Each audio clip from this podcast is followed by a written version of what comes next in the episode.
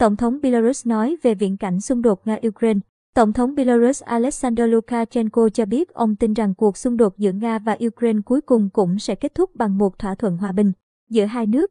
Tổng thống Belarus Alexander Lukashenko hôm ngày 17 tháng 3 đã lập luận rằng Ukraine cuối cùng sẽ phải đầu hàng trước Nga, trừ khi nước này sớm chấp nhận các điều khoản đu Moscow đưa ra. Tôi tin rằng trong tương lai gần, cuộc xung đột này, chiến dịch quân sự của Nga sẽ kết thúc bằng một thỏa thuận hòa bình, ông Lukashenko nói trong cuộc phỏng vấn với đài TBS của Nhật. Tổng thống Belarus cũng chia sẻ suy nghĩ của mình về thỏa thuận mà Tổng thống Nga Vladimir Putin đã đề xuất với người đồng cấp Ukraine Volodymyr Zelensky. Tôi biết chắc chắn rằng ông Putin đang đưa ra cho ông Zelensky một thỏa thuận hoàn toàn có thể chấp nhận được. Hiện tại, Nga và Ukraine vẫn có thể đạt được một thỏa thuận và ông Zelensky sẽ ký nó, ông Lukashenko nhận định. Tuy nhiên, ông Lukashenko lập luận nếu Tổng thống Zelensky từ chối thỏa thuận, sau một thời gian, ông ấy rồi cũng phải chịu thua và ký thỏa thuận. Đồng thời cho biết thêm rằng Nga sẽ không thua trong cuộc chiến này.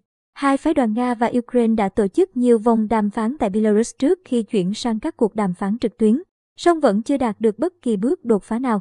Ông Lukashenko đồng thời bác bỏ thông tin cho rằng binh sĩ của ông đang tham gia chiến dịch quân sự của Moscow khi quân đội Nga đã sử dụng lãnh thổ Belarus, XII để tiến vào thủ đô Kiev của Ukraine.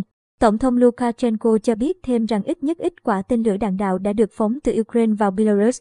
Nếu Ukraine tiếp tục có hành vi gây hấn với Belarus, chúng tôi sẽ đáp trả. Chính quyền Moscow đã tiến hành chiến dịch quân sự đặc biệt nhắm vào Ukraine kể từ ngày 24 tháng 2, trải qua gần 3 tuần. Lực lượng Nga đã phá hủy nhiều cơ sở quân sự quan trọng của Kiev, cũng như tấn công vào nhiều khu vực dân cư của nước này. Chiến dịch quân sự của Nga đã vấp phải sự chỉ trích nặng nề từ cộng đồng quốc tế. Trong đó, nhiều quốc gia phương Tây đã tiến hành áp đặt hàng loạt biện pháp trừng phạt nhắm vào nước này.